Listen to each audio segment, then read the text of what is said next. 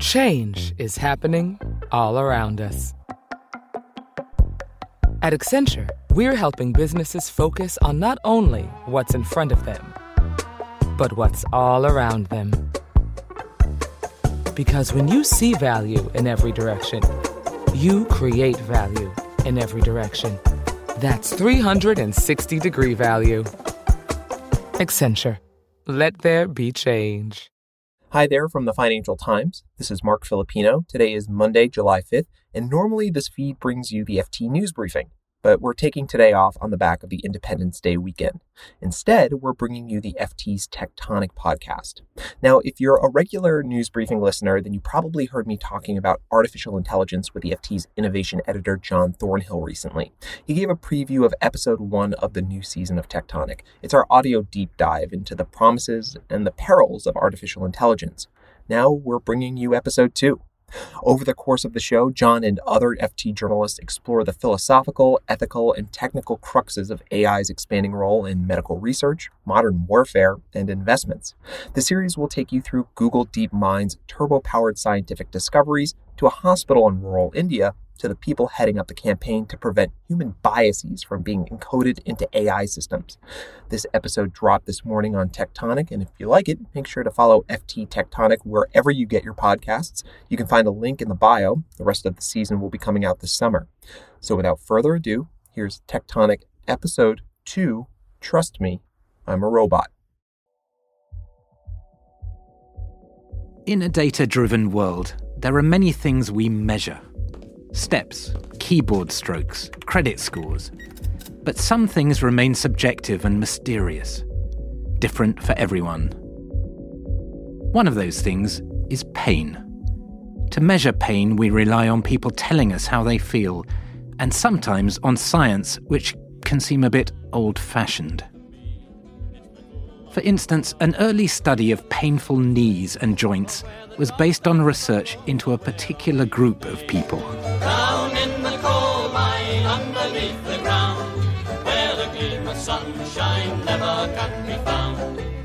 British coal miners, who, in addition to having a rich tradition of folk music, tended to have a long list of health problems too. In 1952, the British Journal of Industrial Medicine published a study which looked at arthritis in coal miners versus other workers and assessed the increased number of cases and levels of pain in the men who worked underground.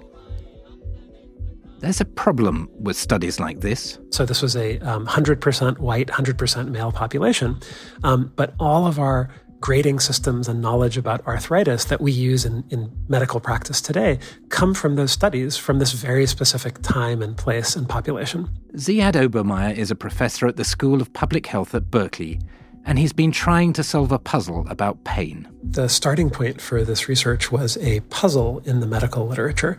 And that puzzle is that when you look at um, almost any study of pain, um, you find that non white patients um, in the US, but also outside the US, um, tend to report much higher levels of pain. And that's true on average. So if you just take two patients, but more mysteriously, it's also true if you look at patients with the same um, degree of, for example, arthritis in their knee. To find a solution, Obermeyer would enlist AI powered technology and train a system that listened to the patients rather than the doctors. Flipping the process, he found new ways of understanding why some knees would hurt so much more than others. The AI could counter the bias. You're listening to Tech Tonic. I'm John Thornhill, innovation editor at the Financial Times, and your host for the series. This season, we're exploring the uses of artificial intelligence and how it is deployed in the real world. Today, stories of how AI is helping combat illness when human understanding draws a blank, and where there isn't a human to help at all. Can AI replace doctors? Should it? So, I first got to know Ziad when I was trying to understand a bit more about how bias manifests in healthcare. The FT's European technology correspondent, Madhumita Murgia, has been reporting for this episode he's really interesting because he um, trained as a physician. So I spent a lot of time practicing emergency medicine. And but he also is a researcher um, in artificial intelligence when you're practicing medicine, you unfortunately make a lot of mistakes. Who's very soft spoken, but also quite blunt, particularly about the limitations that human thinking sometimes comes up again. You're working for about uh, 10 to 12 hours at a time. And so you see about uh, 20 to 30, sometimes up to 40 patients in that span of time. And you are just constantly making decisions and you're making decisions like does this person have a heart attack? Should i do this test? What is going to happen to this patient if i send them home and all of those questions are the kinds of questions that we struggle with as humans because they're they're hard questions they require processing an enormous amount of data and those are the kinds of things where I think algorithms have a huge potential to help. He is a really strong believer in the idea that um, humans, even physicians, aren't perfect and they could use a little help from thinking machines. How did he come to start looking at arthritis? I believe that he was really interested in the perception of pain. This is a long standing medical problem where different races, so African American patients versus white patients, they express different levels of pain for what seems like the same um, condition. Um, so he was interested in kind of uh, finding why that difference existed and whether it was more than just a psychological thing. The experiment here is take two patients, one black and one white, whose knees look exactly the same to the radiologist, um, so same degree of arthritis. Black patients on average will report more pain from knees that look the same. And the way most people think about this is well, you know, if the problem is not in the knee, then maybe it's somewhere else, and, and maybe it's in patients' heads. And, and, I don't at all mean this in a pejorative way. There's a lot of really good research that shows that, for example, the same um, painful stimulus will be reported as more painful um, by someone who is under a lot of stress or someone who's depressed. And there are, there are lots of other reasons that non-white or poor patients might have more going on in their lives and, and be less able to cope with pain. So, the experiment that they were doing um, was taking two patients, one black and one white, whose knees to a radiologist looked very similar. And uh, on average, the black patient would report more pain, even though it looked like the same degree of arthritis. A big part of this field of studies based off of a small uh, sample of studies, um, which mainly included white male patients um, Ziad felt that there could be a difference in the way that arthritis manifests um, in a black knee versus a white one, and that that wasn't reflected really in the in the current literature about arthritis. When we train AI systems, we use data sets um, that reflect the reality, but obviously those data sets themselves are limited uh, because they don't show us everything, they just show us that narrow slice of reality. The way we usually train medical algorithms is we train it to tell us what a radiologist would say about the knee, because that's how we understand um, how an algorithm can help us. The algorithm can process this x ray and try to find subtle signals, but paradoxically, the only way we have to train that algorithm um, to read the x ray is by having the algorithm learn from a doctor. So the idea now is to train an AI system on a different measuring system. Exactly. So Ziad and his team thought, why not train the algorithm with patient reported data instead? And instead of predicting what the doctor was going to say about the knee in terms of how severe the arthritis looked, we had the algorithm predict how severe the patient's pain was coming from that knee. And they were lucky because this data set did exist and uh, they managed to procure it from the CDC. And it was actually really valuable and kind of holistic data set that reported different levels of what patient was say- patients were saying about their pain. So they used that then to tell the algorithm what it was looking for and found unexpectedly that that it was able to find different or prove that there were different levels of pain for black patients versus white. So this has led to better treatment for a lot of patients, has it? Well, exactly. And what it kind of disproved was something that had been thought in the medical community for a long time, which is that pain was just a perception. So, the, or rather, the difference in the feeling of pain was just a perception, maybe often caused by non medical factors. And what it showed was that there are some biological differences. It's just that we don't know what they are, or radiologists don't yet know what they are. Um, so the hope is that taking that forward, human radiologists can then be more sensitive when those differences come up. This is a really intriguing story, isn't it? Because we hear a lot about how we are encoding human bias into tech. And in this case, it's the other way around. We are using tech to kind of counter human bias. You know, there's no doubt that there are issues with bias in medical AI and all different types. It all depends on what data we're using and how representative that data is of the population that we're trying to help or serve.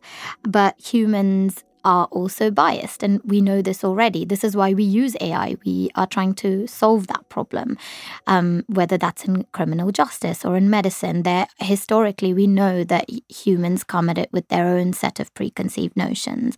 Um, for example, Obermeyer actually worked on another study where he was assessing a system that was used to help patients with chronic conditions who were at risk of deteriorating to get some extra help. Um, if you looked at people who had the same algorithm score, the black patients went on to be far less healthy and far more in need of help um, than the white patients who had the same score. And the reason for that was actually because of how the algorithm had been designed. So the way it worked was giving people scores, so how high was their risk of deteriorating. But what it used to calculate that was the past costs that that person had had. They had trained the algorithm to predict as a proxy for who was going to get sick, who was going to cost the healthcare system a lot of money. And that seems reasonable because when people get sick, they generally generate healthcare costs. So, the reason this cost variable turned out to be problematic was that uh, was historic bias, and and that connects back because it's it that was actually that comes from human bias. The problem is that not everyone generates the same healthcare costs. And if you lack access to the healthcare system, if you can't get the day off of work to go in to get a test, um, if you're discriminated against by doctors when you do go in, you're going to end up not getting the care that you need. And so your costs are going to be lower, even though your needs are the same. And that was the root of the bias that we found. So, AI in medicine can be used to circumvent bias, but if we're not careful, it can also reinforce bias, no? Right. So if you train AI, it can actually help us to see our blind spots I don't think it's actually realistic that we ever will be free of our biases. Um, but being aware means that we can use AI to sort of design for that. Um, the algorithm we discussed, which was about giving chronic patients extra care, Ziad uh, audited this algorithm. It wasn't his, it's made by an external company, and it affects up to 200 million patients in the US every year. So it's, you know, it's a, it's a massive impact. And when he reported back to them the results of his audit, um, they hadn't realized it. And so they replaced it and with his help worked to use variables that better reflect the needs of both communities and also acknowledge those differences. And I think that stepping back, that's largely a good thing. We want the healthcare system to be more proactive in getting healthcare to people who need it. Those people who need it are largely um, poorer and non white and less educated and, and less socioeconomically privileged. And so getting help to those people who are struggling with illnesses is a really good thing um, for algorithms to be helping us with. So it, it should have a very immediate positive uh, consequence for these populations. The kind of systems Obermeyer is talking about don't so much raise the prospect that AI might replace doctors, more perhaps that AI can help them avoid their blind spots and crunch data to allow them to predict outcomes more accurately. Artificial intelligence is assisting doctors, not replacing them. But in some places where resources are even sparser, help is even further away. AI is more or less doing the work of a doctor. Dr. Ashita Singh works in a small hospital in, in rural India. The place where we are actually located is uh, is a village called Chinchpada, and Chinchpada is in this district called Nandurbar, which is uh, in the northwest part of uh, Maharashtra.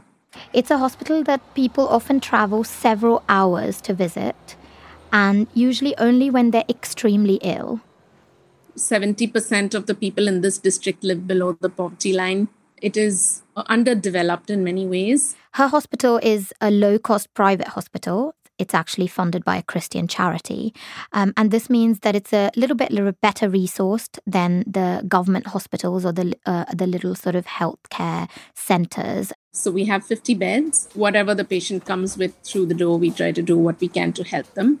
The team at the hospital is, is very small. The other consultant is my husband, who's a pediatric surgeon. Who also manages the hospital. And how has AI tech helped Dr. Singh? So, you know, she has an overwhelming burden of cases coming to her. I mean, if you think about it, there's sort of three or four doctors um, who are trying to help half a million people. So she's really working with the minimal resources and really just trying to save lives. But uh, last year, her hospital acquired a new piece of artificial intelligence technology. It was an app called QXR. Um, it's made by an Indian AI company called Qure.ai and is subsidized by the government. Now, Cure has trained its system on 3.7 million x rays of people with tuberculosis, which is collected from various hospitals around the country. Um, and it's trained this um, algorithm, this AI program, that's able to essentially perform the role of a radiologist. So it, you feed it the chest x ray, and then it reads it and tells you how likely that patient is to have tuberculosis. So it was really quite interesting technological advancement thinking of how could uh, how could a, uh, um, um, a machine or how could uh, artificial intelligence actually read a pattern and make a diagnosis for a very specific disease? Um, and the great thing about it is it's able to see signs of that possibly earlier than than a human radiologist might catch it. Um, so almost you know it's it's functioning at the levels of the very best and most highly trained radiologists anywhere in the country. And was this useful during the whole covid pandemic yeah, exactly. I mean, this this has been a huge problem for India, particularly this this year. Um, and although they had started working on um, two specific diseases, which was tuberculosis from chest X-rays, and also looking at stroke was one of the other things. During the pandemic, they started to realize that the tool could be kind of tweaked to tell the difference uh, between TB and COVID 19, for example. Um, so it was able to look at an x ray um, in Dr. Ashita Singh's hospital, for example, and kind of make it less ambiguous for her and help her to make a decision about whether this patient has COVID or TB or both and what needed to be treated first. We've been talking a lot about how AI might replace doctors. Do you think that's true in rural India? I think that the the landscape there is so different. And from my conversations with uh, Dr. Singh, she actually sees the help of AI as, as, a blessing in many ways. You know, it's not that she feels it does a better job than her, and I don't think it replaces um, those those doctors that are there. Um, even though there's only you know a handful of them, um, medicine is so much more than just diagnosing and handing out treatments, and especially in places like rural India where there's a mistrust from patients and they have to be convinced. Um, having people there who build that trust is really important for the community to receive that care. But from her point of view, it's so hard for her to bring in more doctors to that hospital, more human doctors. For me, um, you know, over 20 years of working in uh, rural India, I feel that it is so much easier to get technology to work for you than human beings.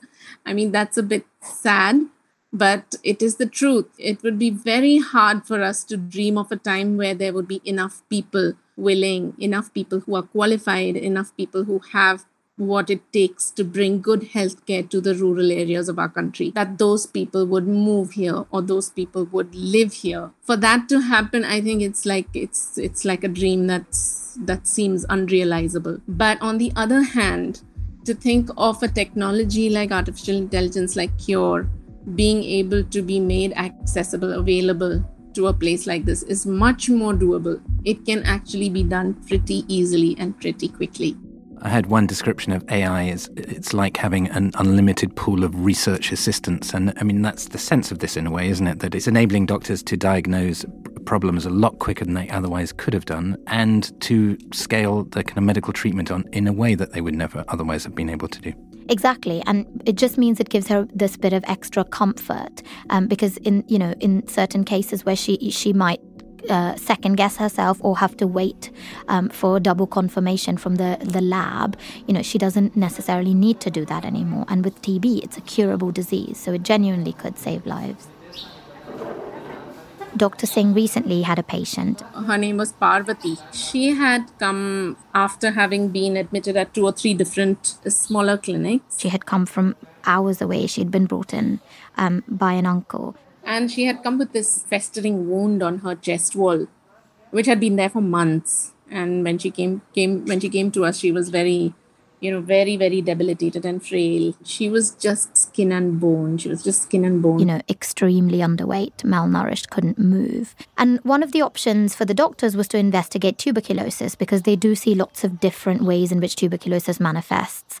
Um, but in her case, it wasn't necessarily in her lungs. So, she, so Dr. Singh wasn't exactly sure, um, you know, whether it was tuberculosis and whether she should be started on treatment for that it would take us a while, you know. We did sputum tests, which would have to be sent to the district hospital, and the report would only be, be available about a week or 10 days later. There wasn't much time because the child was kind of um, extremely sick.